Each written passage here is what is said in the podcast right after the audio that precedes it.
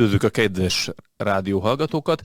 Ez itt rádió, podcast, ki hogy hallgat bennünket. Ez itt a Visszakészből a hetek közéleti talkshowja, vagy trash talkja, vagy podcastje műsor, amiben kivesézzük a hazai belpolitikát, ami egyelőre elég nehéz dolog egyébként, mert most az egész belpolitikai kampány nem belpolitikáról szól annyira, hanem, hanem csak az ukrajnai háborúról, ami egyben egy szomorú dolog is de másrésztről viszont nyakunkon a választás, nem egészen három és fél hét múlva, amikor ezt az adást rögzítjük, akkor még három és fél hét van hátra az április harmadikai választáson, kig, és azért a, a politikai pártok megpróbálják így az ukrajnai háborúhoz viszonyítva azért behatárolni, hogy milyen állásponton vannak, és hol van az a bizonyos törésvonal, ami mentén kellene választani. És akivel a mostani adásban beszélgetek, a Sebestyén István. Szia Máté, sziasztok! Szia István! Mielőtt rátérnénk a mostani témánkra, vagy a, arról, amiről akarunk beszélgetni, hallgassuk meg a kampánydalt, amit az ellenzéki összefogás, nem tudom már, ez a sokadik kampánydal, mert vannak ilyen nem hivatalos kampánydalok, voltak nagyon-nagyon gyengék, voltak ilyen támogató kampánydalok, de... Ez az első hivatalos Igen, talán ez a, ez a leghivatalosabb kampánydal, legkampányabb kampánydal. Hallgassunk bele, mert picit a szövege, meg az egész stílusa, meg az egész milliója megalapozza a beszélgetésünk témáját. Benne látom, ahogy állunk, te meg én, akár a többi, fej leszegve, egy néma tömeg közepén, ebből elég, fordulok feléd, és a szám egy dalba kezd. Anyalkórus. Te is belész, a kezdet nehéz, de egyre többen fújjuk ezt hogy a gonosz csak addig erős, amíg a jók tétlenek. Csak annyi kell, hogy vége legyen, hogy higgyék el az emberek. És most a refrén. Fülbe megszól egyébként.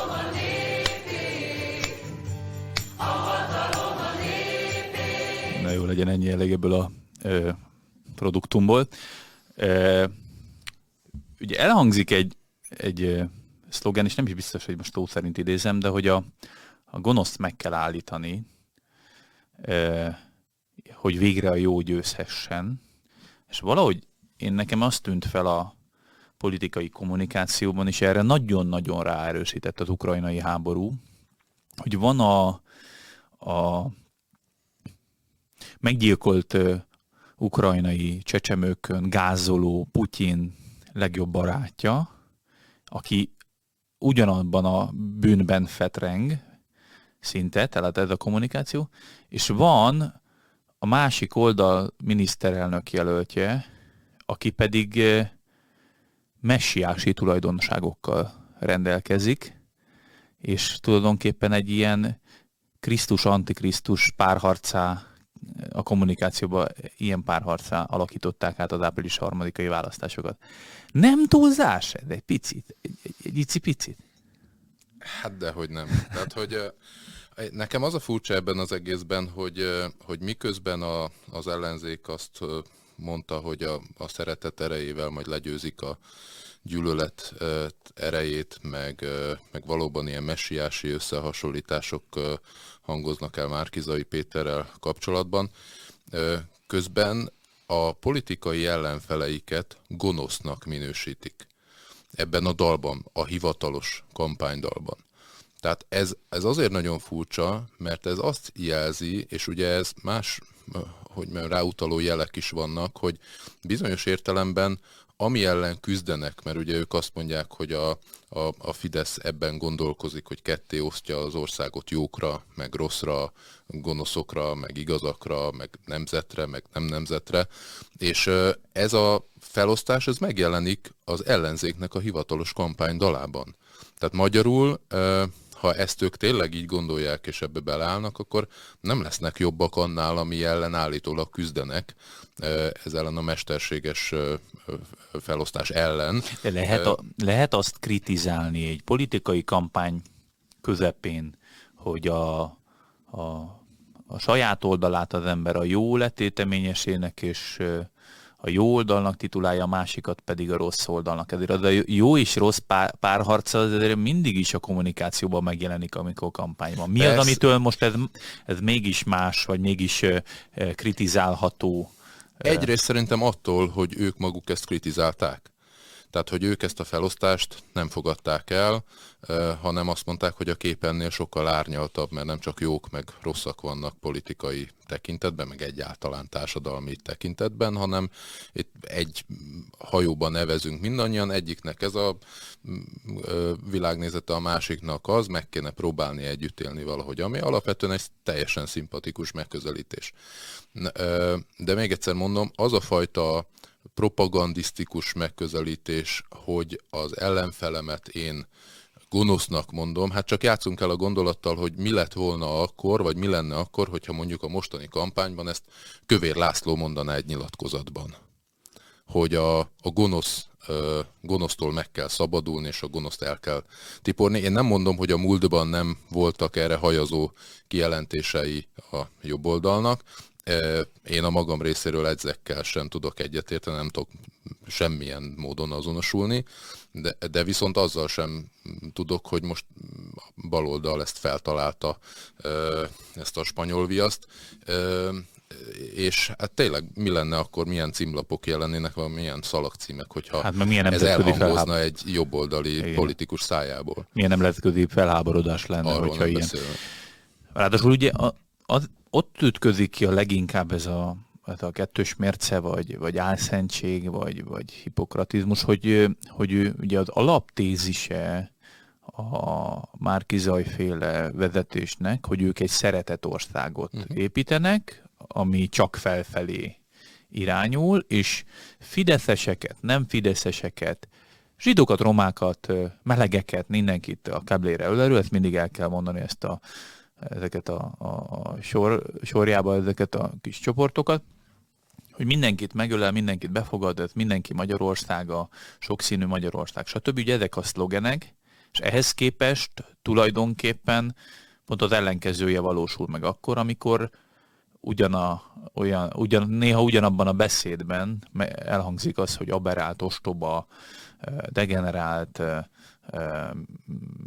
üldözni való, bugyuta, buta emberek tömegei azt is. szavaznak a Fideszre. Most akkor, akkor, akkor ők nem Magyarország részesei? Én értem azt, hogy a másik félnek a kommunikációjában a bolsevikozás, a komcsizás, a, a, a hasonló, például Bájár Zsoltot szokták mindig emlegetni, mint, mint a politikai közbeszédnek a lealjasítóját, stb. De tulajdonképpen a, a, a Fidesz kommunikációját ért kritikák abban a pillanatban, hogy mondjam, erejét vesztik. Válnak, igen, igen amikor, amikor ugyanezt mondják. És mondok egy példát. Például volt 2018-ban Kossuth téren mondott egy beszédet az Orbán Viktor, is a, a magyar miniszterelnök is mondta azt, hogy, hogy a Soros, ugye ott, ott stop Sorosra húzták fel az egész kampányt, hogy, hogy Sorosnak a, a magyarországi ügynökeit meg fogják állítani, és erkölcsi elégtételt fognak venni ezeken az embereken, vagy ezeken a szervezeteken. És ak- ebbe, ez a beszéd, ez annyira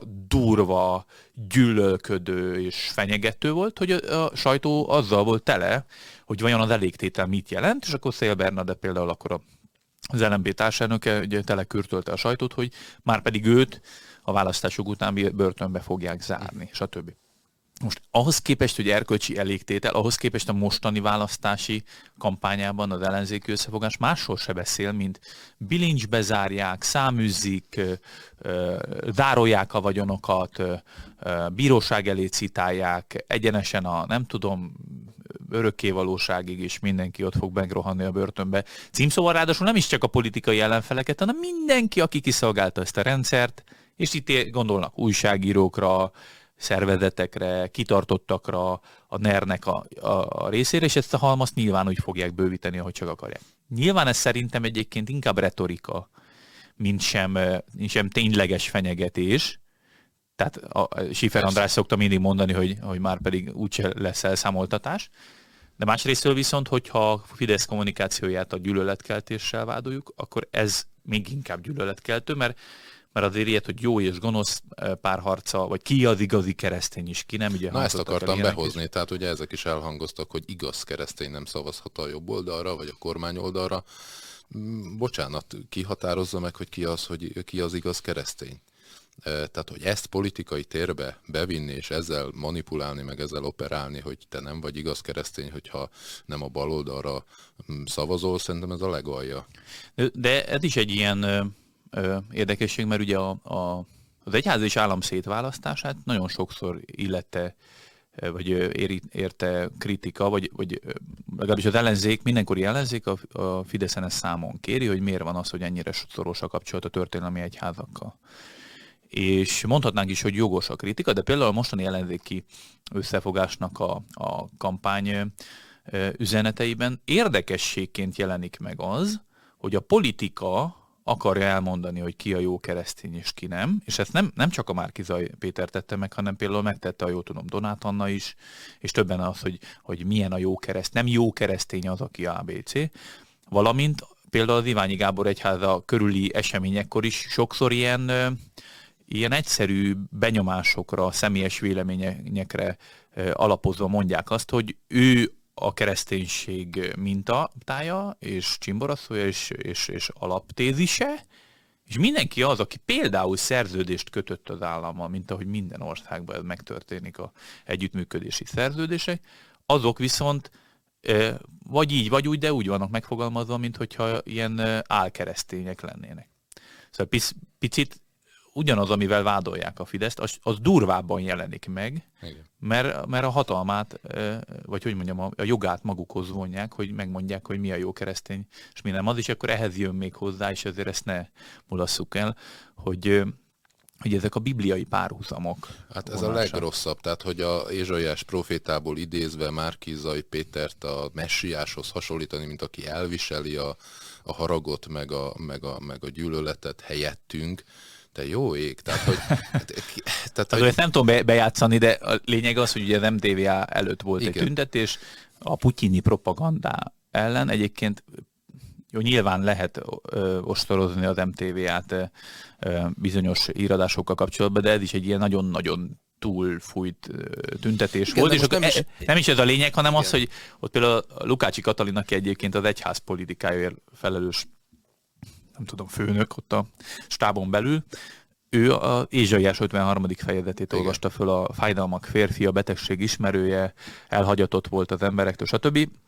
Arca nem volt kívánatos, tehát konkrétan a megfeszített Krisztusnak a kálváriájáról szóló profo- profécia ez. Meg, meg is és akkor hirtelen át, Tehát... átvezeti az egészet, hogy hát, milyen sok támadás kell a Fidesz részéről Márkizaj Péternek el. És szenvedni. ő a fájdalmak férfia, aki ezt elhordozza. Tehát, hogy tehát ez, ez én nem, nem is tudom, hogy mondjuk a baloldalon azoknak a fülében ez hogy cseng, akik egyébként, hát hogy mondjam, mondjuk nem vallási világnézettel rendelkeznek, mondjuk így. Tehát, hogy, hogy ez, ez most, hogy mondjam, marketing, politikai marketing szempontjából ez mire jó? Tehát ki a célcsoportja ennek? A, a baloldalon annyira sok keresztény van, vagy annyira sok keresztényre számítanak, hogy a baloldalon leadja a voksát, hogy megéri ezt belevinni, vagy ez szerinted mondjuk Márki Zajnak a személyiségéből fakad, hogy úgy egy vallásos emberként ezt ő maga beleviszi a kampányba? Én szerintem ez kampányfogás is, tudod, akinek az oldalán áll a mindenható, ő, a, ő az abszolút favorit, akkor is győz, ha veszít, ő az erkölcsi leg jó oldalán áll a történelemnek, tehát én szerintem ez egy inkább egy kampányfogás. Most mondok egy dolgot, a Gyurcsány Ferenc soha nem tartozott a gyakorló ö, hívők körébe. Nagyon szépen mondtad. És nem akarom minősíteni, mert ugye én, én most nem mondom el, hogy most ő milyen kapcsolatban áll a mindenhatóval, ő tudja. De például ő a, a mostani évértékelő beszédében hosszú perceken keresztül értekezett arról, hogy a keresztény hit, erkölcs, viselkedés, beszéd, értékrend, az, az hogy, hogy, hogy húzódik meg, és nyilván rá, ráhúzta ugyanúgy a kampányra, hogy egy, egy keresztény nem gyűlölködik, nem oszt meg másokat, stb. És akkor így hosszan sorolta azt, hogy nyilván a demokratikus koalíció ilyet nem tesz, bedzeg a Fidesz. Tehát ha ott tartunk, hogy a demokratikus koalíciónak az amúgy nem hívő elnöke prédikál az évértekeleje során, hogy ki a keresztény, mi a kereszténység, stb., akkor én egyáltalán nem csodálkozok azon, hogy ez egy ilyen politikai kampány eszközé válik, hogy, hogy ki tud jobban azonosulni. És akkor mondhatnám a másik oldalon, hogy, hogy Orbán Viktor is él ilyen jellegű párhuzamokkal, bár százszor visszafogottam nekem az a párhuzam például, hogy Dávid és Góliát küzdelmének mutatja be Magyarország és, és Brüsszel párarcát, mert tulajdonképpen a Dávid és Góliát történet az már a Bibliából kiemelkedve is a kicsi küzdelme a nagy ellennek a, a legóriája. Ez a Igen. szoktuk használni. De ilyen jellegű, hogy ki, ki, ki hasonlít a Krisztusra, vagy ki nem, ez ilyen szempontból már eléggé önkényes a felhasználása. A kérdés, ami bennem felmerül ezzel kapcsolatban, hogy biztos, hogy rossz-e, hogy ezt csinálják, van-e olyan haszna az egésznek, hogy a közbeszéd tárgyává tesznek bibliai idézeteket, bibliai hasonlatokat. Tehát, hogy nem az van, hogy, hogy a gyűlölet tárgyává válik a kereszténység, hanem inkább megpróbálnak visszaélni vele, tehát annyira mérce lett kereszténynek lenni, vagy jó kereszténynek lenni, hogy, hogy inkább versenyfutás megy, hogy, hogy ki a jobb keresztény. Hát ez talán a pozitív megközelítés. A, a másik oldal a dolognak az, hogy azért ilyen profán szintre levinni mondjuk keresztény szövegeket, vagy bibliai szövegeket, az nem biztos, hogy szerencsés. Tehát amikor politikai vezetőket hasonlítanak, egyébként ez a jobb oldalon is megvolt korábban, tehát hogy Orbán Viktor a jó pásztor, emlékszel rá? Tehát, hogy ez azért... én, én még csatogos lepkéket voltam, amikor az első Orbán kormány volt. Tehát, hogy, hogy az, az is hasonló volt, de, de talán nem volt ennyire, hm, hogy mondjam, ilyen, ilyen, ilyen nagyon konkrét.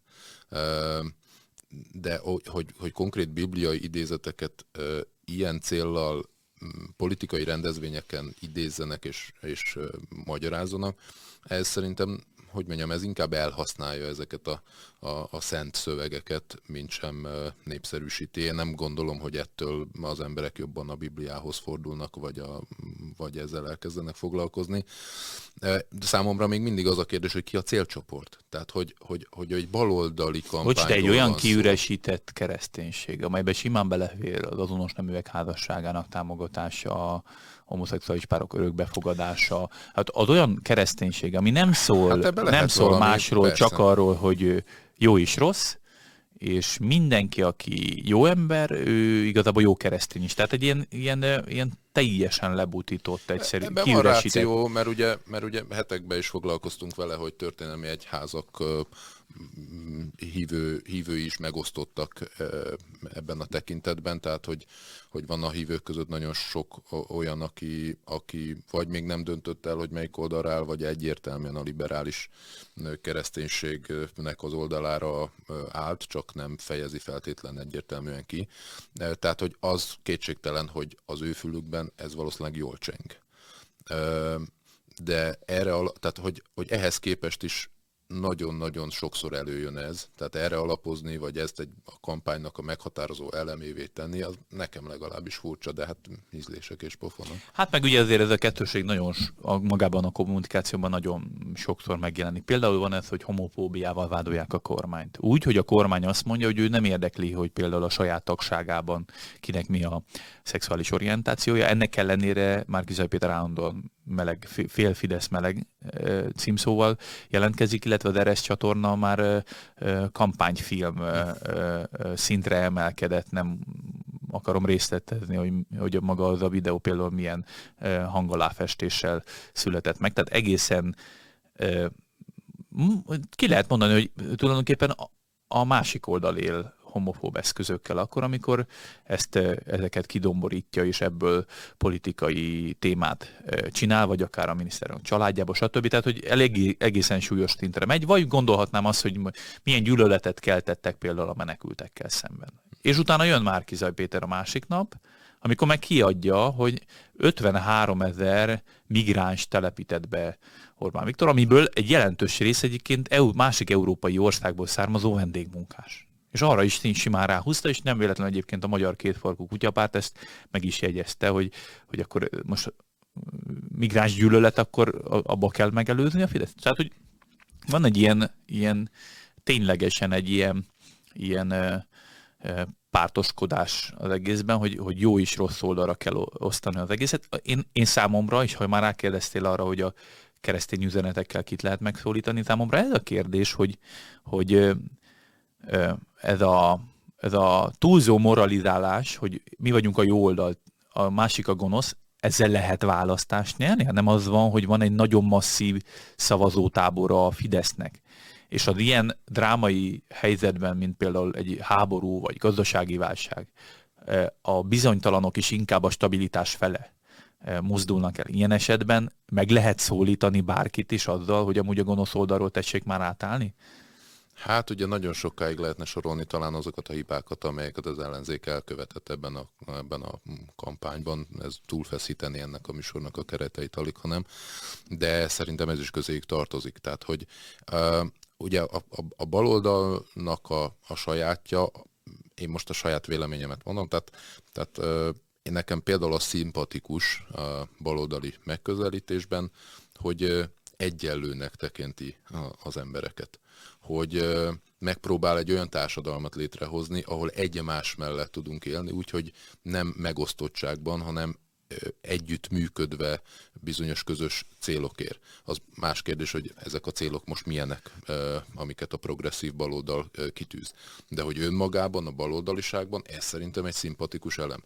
Ezt lecserélni arra, ami mm, talán úgy gondolják a az illetékesek, hogy a, a jobb oldalon sikeres volt, és ezért megpróbáljuk mi is, hát ha nálunk is sikeres, hogy megosztjuk jókra, meg gonoszokra a, a, az embereket, a választópolgárokat. Ezt én nem gondolom, hogy, hogy, hogy nagyon, nagyon sikeres pálya lehet, ha győzen, győzni akarnak április harmadikán.